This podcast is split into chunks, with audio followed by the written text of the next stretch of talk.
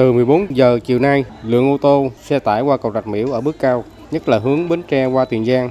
Để tránh ủng tắc giao thông, tại cây cầu này, lực lượng cảnh sát giao thông hai tỉnh Tiền Giang và Bến Tre phải điều tiết giao thông, ưu tiên cho dòng phương tiện lưu thông từ Bến Tre qua Tiền Giang. Lực lượng làm nhiệm vụ cũng yêu cầu xe ô tô đi qua phà Rạch Miễu tạm để giảm tải qua cầu Rạch Miễu. Cảnh sát giao thông Tiền Giang hướng dẫn tài xế đi vào tỉnh lộ 864 để tránh ủng tắc giao thông trên quốc lộ 60.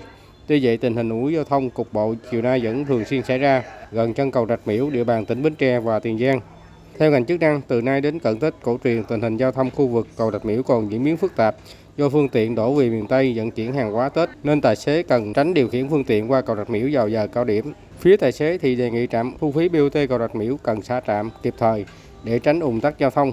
Một tài xế xe tải qua cầu Rạch Miễu nói: kẹt xe hai bên ờ, Tiền Giang và Bến Tre theo mình xả trạm là lẹ nhất xả chạm là đừng có hai phút. Xả mỗi bên từ 10 đến 15 phút 20 phút mà làm mới hết. Cái gì là, là kéo dài tới 9 10 giờ cũng chưa hết.